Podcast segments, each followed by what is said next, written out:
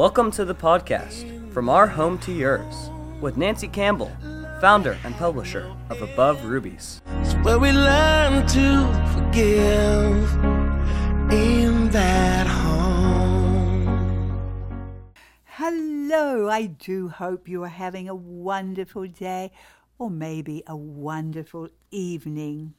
We are continuing the adjectives that um, I have found a- about the way God wants us to work.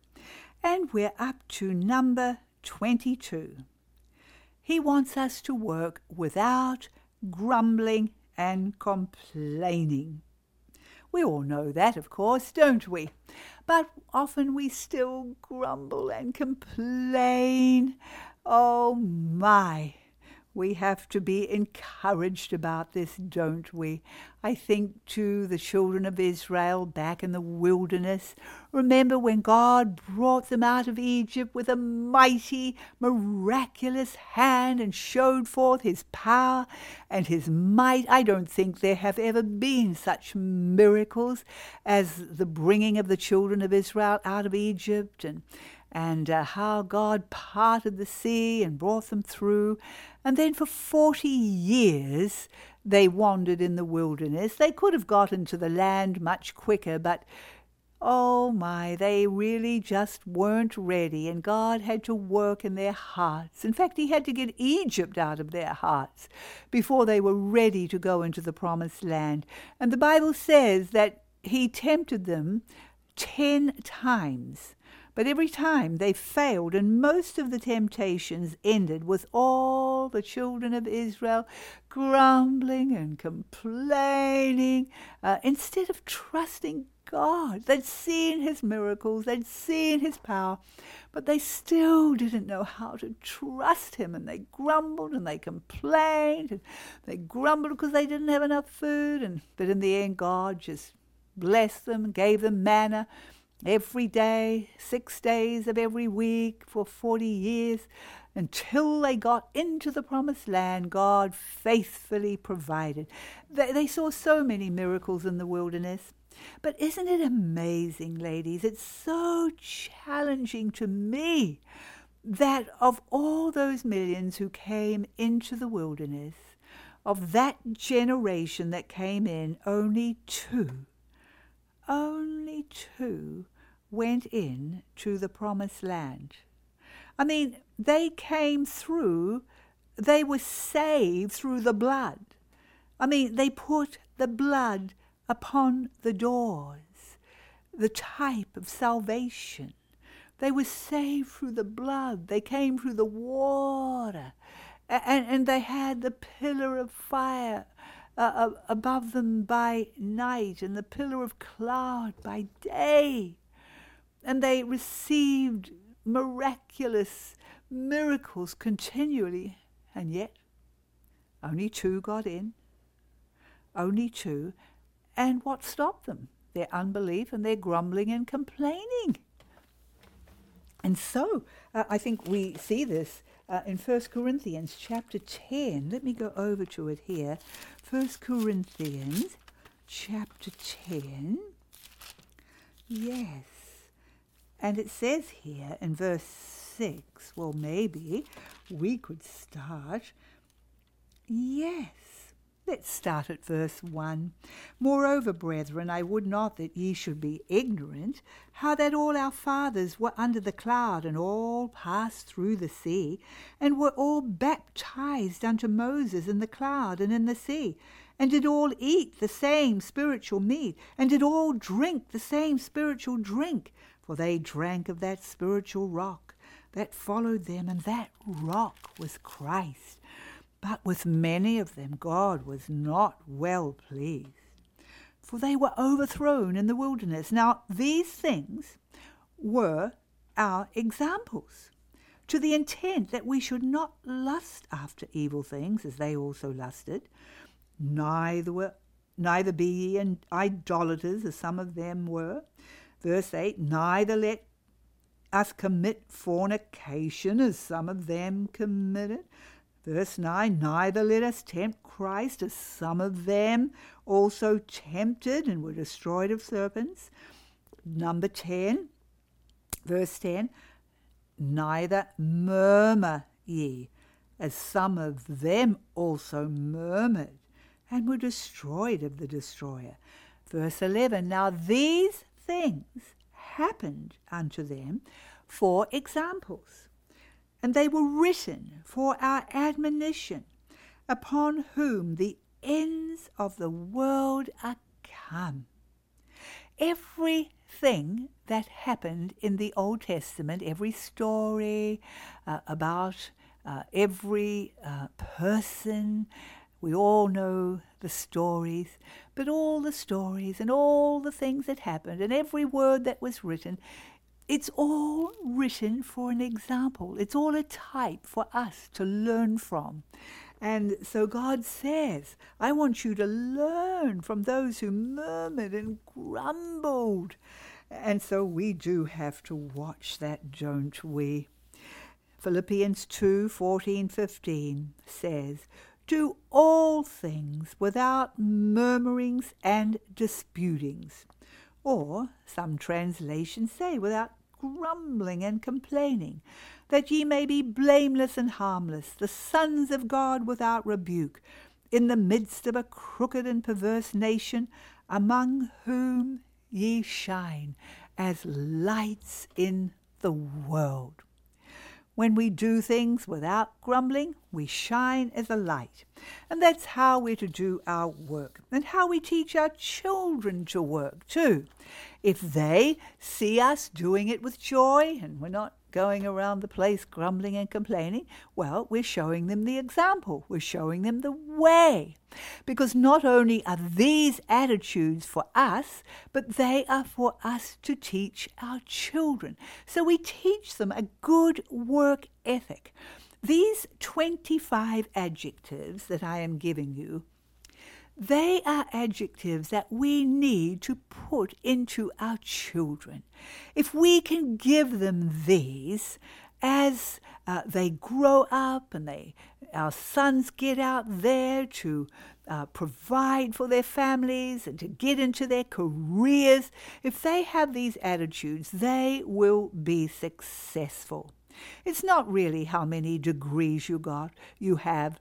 I have talked to uh, men of recent times who are CEOs of companies, and they have told me that these days they are not so much looking for those who have degrees, but those who have uh, intelligence and a good work ethic and a good attitude to learn and they said, we can teach someone with a good attitude and, uh, um, you know, quick mind um, and a good work ethic. We can teach them the way we want it done, and they can learn that pretty quickly and do better than someone who comes with all their degrees and think they know it all, but don't have a good attitude or a good work ethic.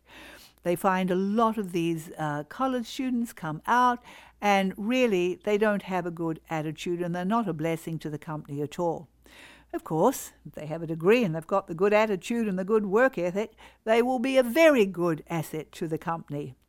But without the good attitude and the good work ethic, they're not going to be much blessing, and nor are they going to be successful themselves. So these are wonderful things for life. These are the things that help make our home run smoothly and and uh, with joy and blessing and and this is the way we are preparing our children for life. And uh, I think today we have too many lazy young people around who don't know how to work. Well, they may know how to study. They've gone to college and they know how to study, but they don't know how to work. They don't even know how to work in their home. I know teens who don't even know how to do dishes. Help! They don't know how to do the dishes. What I mean is, they don't know how to do them properly. You give them the job, and my, it takes them so long to do it, and they don't really know the way you're meant to do it.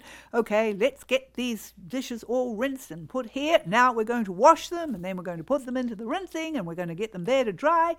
And uh, we can just do it with, you know, in order and get it done. And they've just kind of got it all in a mess everywhere, and our dishes are all over the place. And my, when I do the dishes, I've usually got all the plates, and maybe we've had 13 or 14 people around the table. I have them all washed and rinsed by the time the hot water's even got into the sink. And uh, so we need to teach our children how to work with, um, you know, a good work ethic with all these attitudes that we've been talking about. We're up to number 23. Without seeking recognition. Ephesians 6, verse 6 says, Not with eye service, as men pleasers, but as the servants of Christ. So when we work, we're not doing it uh, just to please people, Although I think as a wife and mother we do. I want to please my husband. I want to please my children. I want to do it for the blessing of my home. But ultimately, we're doing it for God. Okay? If we get that attitude, that's a good one. We're doing it for God. And He ultimately is the one who is looking on he is beholding.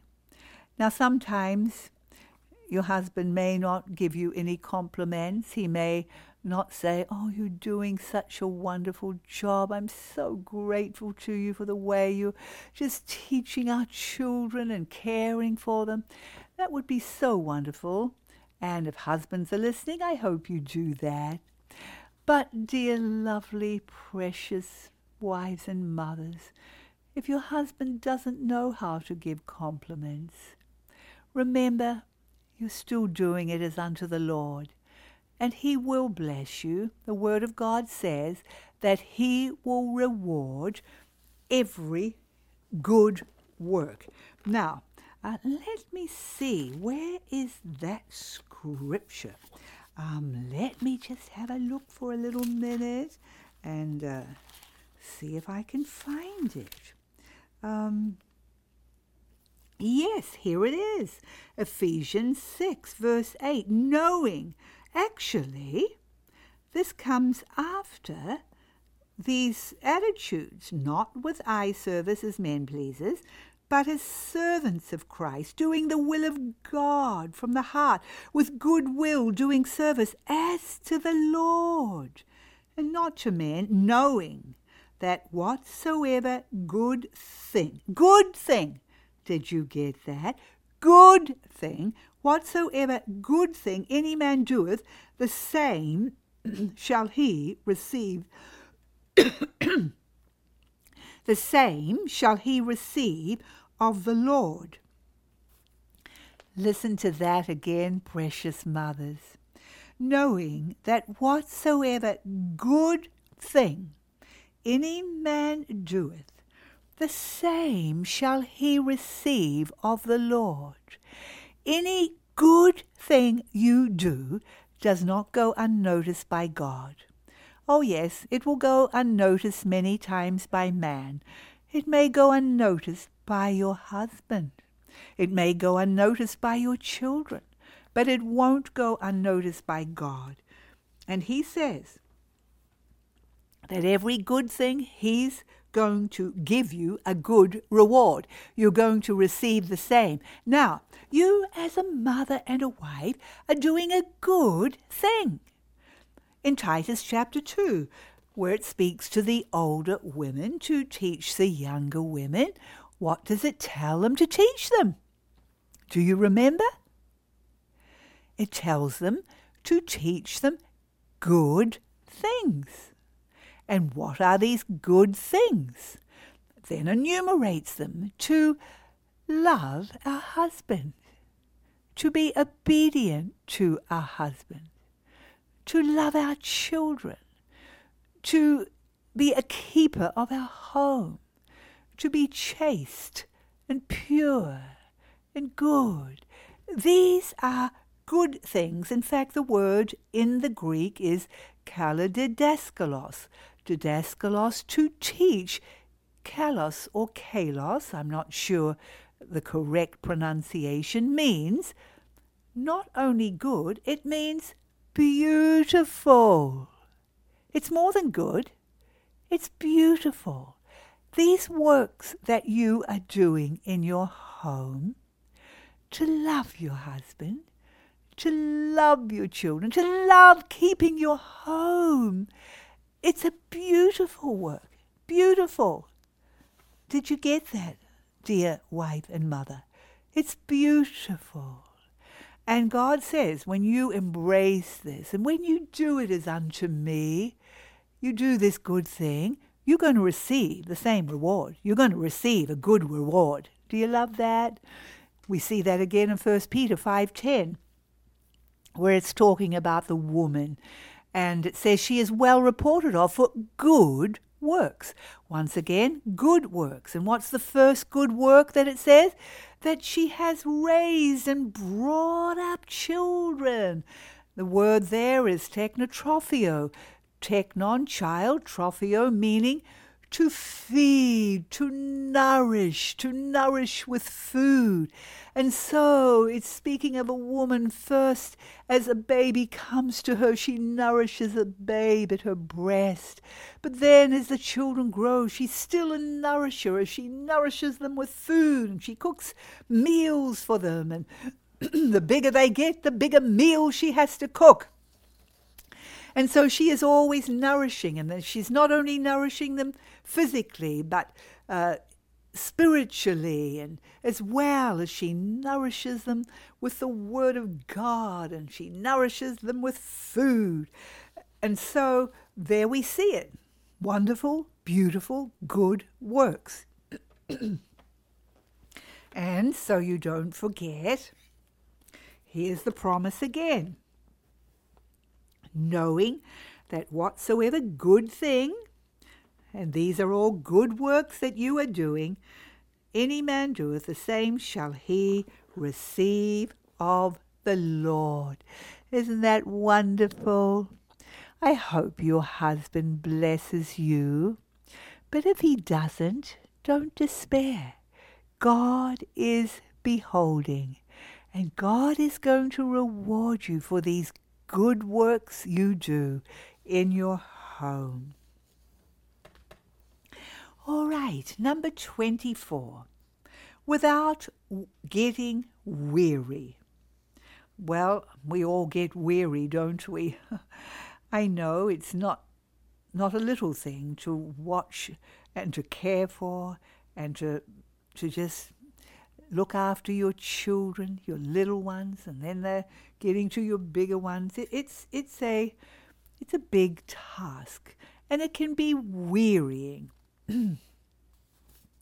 Especially when they are little, and often you've got to get up at night to a sick child, and, and oh my, you just feel so wearied and worn out in the morning. And, and that can happen because there are always times when, you know, we're facing something with our children. Then you may have a new baby and the baby's wanting to nurse at night. But, dear precious mother, can I encourage you to take your baby to bed with you and nurse your baby in bed? You'll find that this is so much easier for you. I found this out along the way. My first babies, I didn't do that. I woke in the night and I sat up with them and fed them, and it was so wearying. Oh my! But then I learned that, oh, you could take your baby to bed with you. Well, at first I was very uh, concerned because I also heard the old wives' tales. Oh, you could just lie on your baby, you could suffocate your baby, and oh, you better not do that. And I know that hospital staff even say this today. But, dear ladies, it's not true. You can nurse your baby safely in bed if you learn to do it the right way Sometimes it needs a little bit of practice. You have to practice everything to do it the right way. I always nursed my baby on my side of the bed, never had the baby between us because I felt that would be dangerous. And uh, if you are a mother, you're not on drugs, and you're not kind of, you know, a half witted mother. If, if you are a concerned, loving mother and you learn to do this the right way, you can do it safely. And so you can bring your baby into bed and nurse the baby and, and you go off to sleep.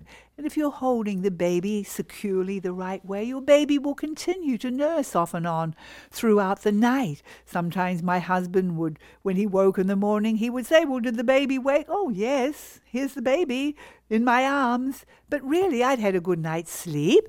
My baby was so happy. Instead of screaming in a little cot on its own and screaming for mummy, and get up and feed the baby, put the baby down, but the baby screams because it doesn't want to leave mummy. And, and so you have these terrible sleepless nights, and sometimes you'll have a wonderful husband who'll say, Let me take the baby, and he'll be pacing the baby around and walking with the baby and trying to get the baby to sleep. And so you're not really sleeping, and nor is your husband sleeping, and it's all ridiculous because all you need to do is to bring the baby to bed. Nurse the baby. That's what your baby wants. He wants to be near you. He wants to be next to your skin. And he just wants to nurse off and on throughout the night. That is normal for a breastfed baby. A breastfed baby can't last throughout the night. breast milk has a soft curd and it digests quickly, and the baby's ready to nurse again. It's not like a formula that forms a hard curd in the baby's stomach, and the baby can last longer. But that's not how it's meant to be. To be. The baby needs that constant nursing and that, that constant sucking. But you can still have a beautiful night's rest. Isn't that so good? Oh, I wished I'd learned that with my first baby. I wished I had had Nancy Campbell to come and tell me. But I had to learn by experience. And uh, so I pass that on to you.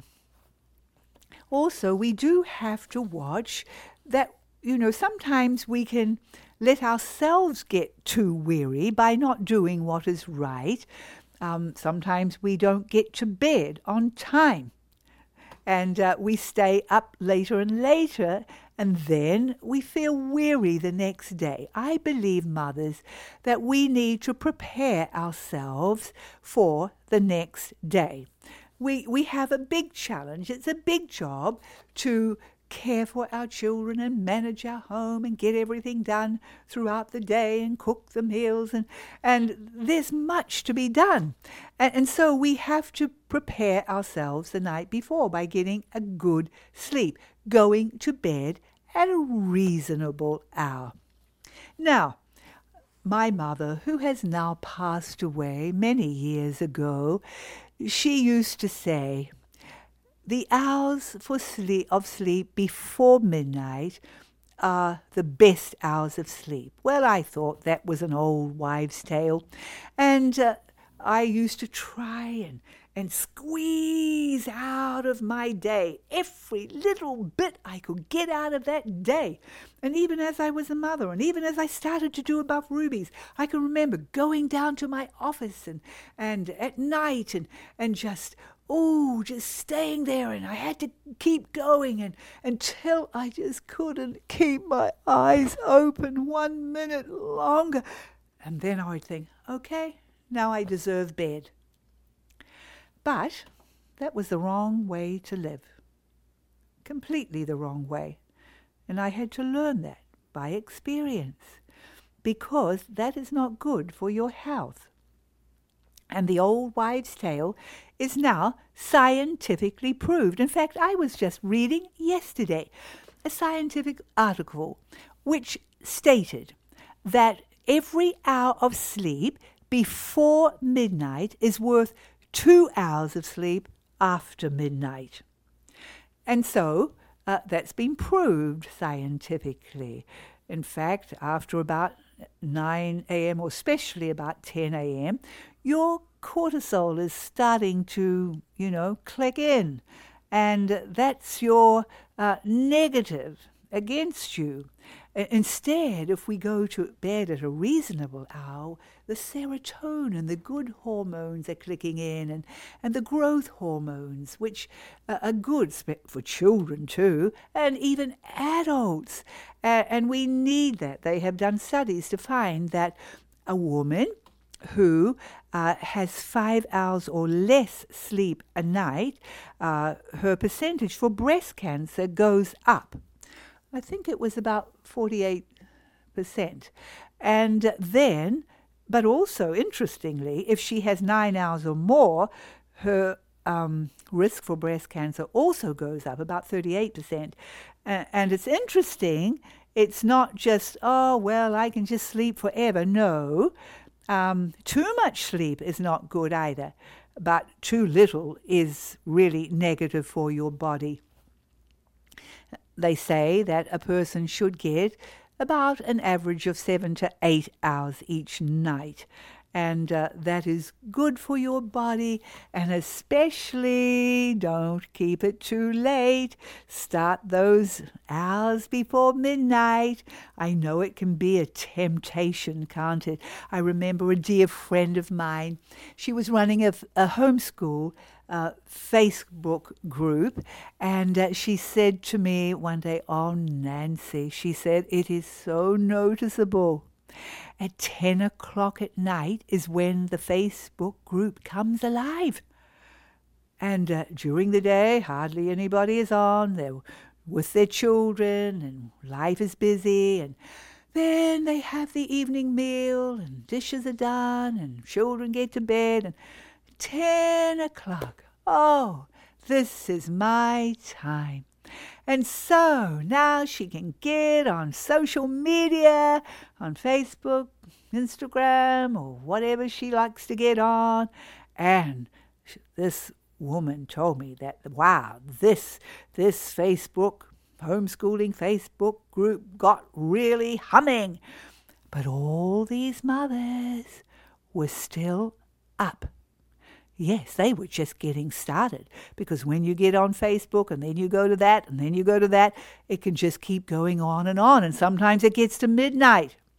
And so, those hours of sleep before midnight, you're being deprived of them. You're being deprived of your health, your refreshing, your beauty. Yes, even your beauty is renewed. And instead, you're going to get cortisol, which is aging. And uh, you don't want to do that. You want to have the things that will give you anti aging hormones. Anyone want to say amen? Another thing is that 10 o'clock at night, maybe, perhaps your husband is a night owl too, but maybe he's in bed. And what are you doing? You are up just doing, having a good time, doing your own thing. But maybe he needs you. But he's being deprived. You see, our job, not our job, our delight, is to always be available to a husband. I think it is a good thing, a beautiful thing, to go to bed with your husband so if he's going to bed about tenish, well, go to bed with him. He might need you. He may not, but he might. And then you'll both be blessed. Not only will you be getting serotonin and growth hormones because you're getting hours in before midnight, but then you'll get oxytocin because you'll be just so blessed together. So, think about those things, ladies.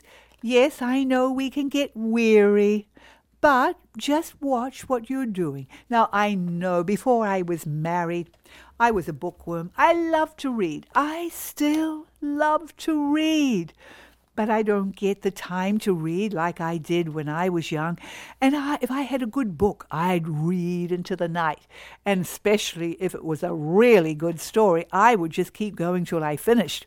And of course, then you can hardly face the day because you've been reading all night, and you'll know what I'm talking about if you're a bookworm. But when I married and then when children came along, I had to learn to discipline myself. I had to put my books aside. In fact, now I will only read a good, real story, and uh, I don't read junk stories, but a good biography and a good historical novel. I'll keep them to um, more vacation times, and instead I will read more meditational books, doctrinal books, theological books. Actually, they send me to sleep. I only have to read a couple of pages of them and I'm asleep because I start thinking and meditating and I'm off to sleep. Uh, so we do have to discipline and watch ourselves. Don't do things, even reading, that'll take you into the hours of the night because then the next day you're blurry eyed and you just can't really focus. So, we have to watch those things.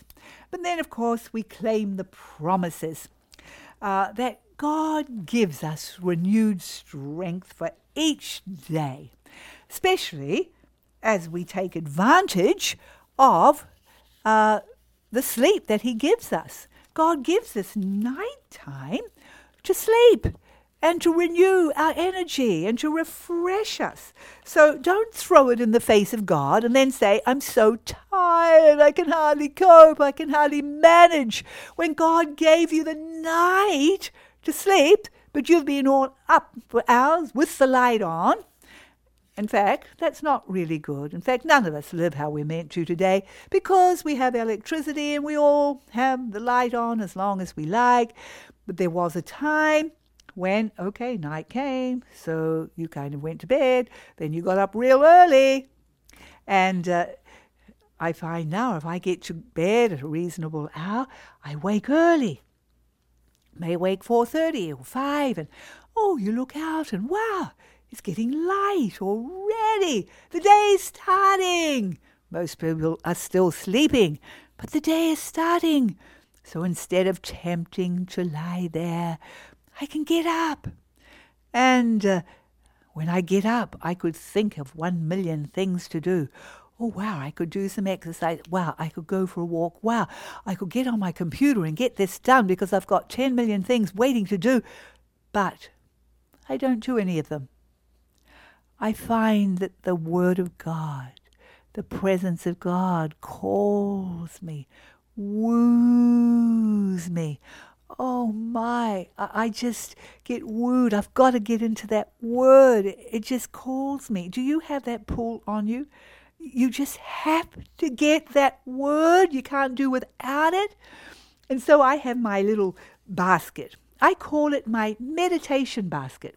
I have it in my office in the day because I'm you know, it has my notebook I write my notes in, and my journal, and my Bible, and my hymn books, and all my study books. It's all there, and I carry it down to my office because I'm using it in the day. Then at night time, when I turn off my computer, I bring it up, put it on my kitchen table, and it's waiting for me in the morning as I come out to the kitchen table to open that word. Oh, it is just so wonderful. But anyway, I was going to read you and what's our time, Arden? How much more time do we have? Oh, just five minutes, ladies. Okay, this is the the chapter where Moses blesses the tribes of Israel, and he's blessing Asher. And of Asher he said, Let Asher be blessed with children. Isn't that lovely? No wonder he gave that blessing. Asher, meaning happy and Asher will be blessed with children. Verse 25 Thy shoes shall be iron and brass, and as thy days, so shall thy strength be. That's a wonderful promise. As thy days, each new day, God doesn't give you strength for tomorrow, but each new day, He will give you strength. And this is in the context of having children. Isn't that wonderful? Praise the Lord. That last one, ladies. Last one, number 25. So let's get it done in this session. And it is zealously. This is the way we are meant to work zealously. In Psalm 69, verse 9, and John 2:17, the testimony of Jesus was, The zeal of thine house hath eaten me up. And uh, that was the story, of course, when Jesus went into the temple and he saw all the Pharisees and all the people. They were just selling their wares and everything. And oh, it just so grieved his heart that his temple, which housed the presence of God, which was called a house of prayer, had become a den of thieves. And so he began to turn over the tables and throw out everything, and and uh, he did that with the zeal of the Lord.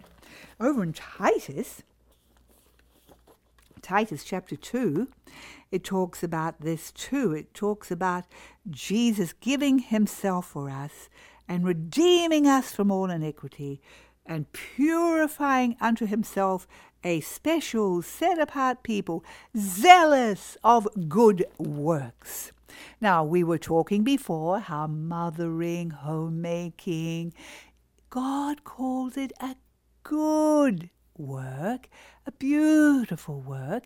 And now the scripture talks about being zealous of good works. Therefore, if the work that we are doing is good, well, we better be zealous about doing it, don't you think? Zealous, doing it with all our hearts, doing it with zeal, not half heartedly, but with the zeal of the Lord. Amen. Well, shall we pray? Dear Father, we are so grateful to you for your precious word which shows us the way.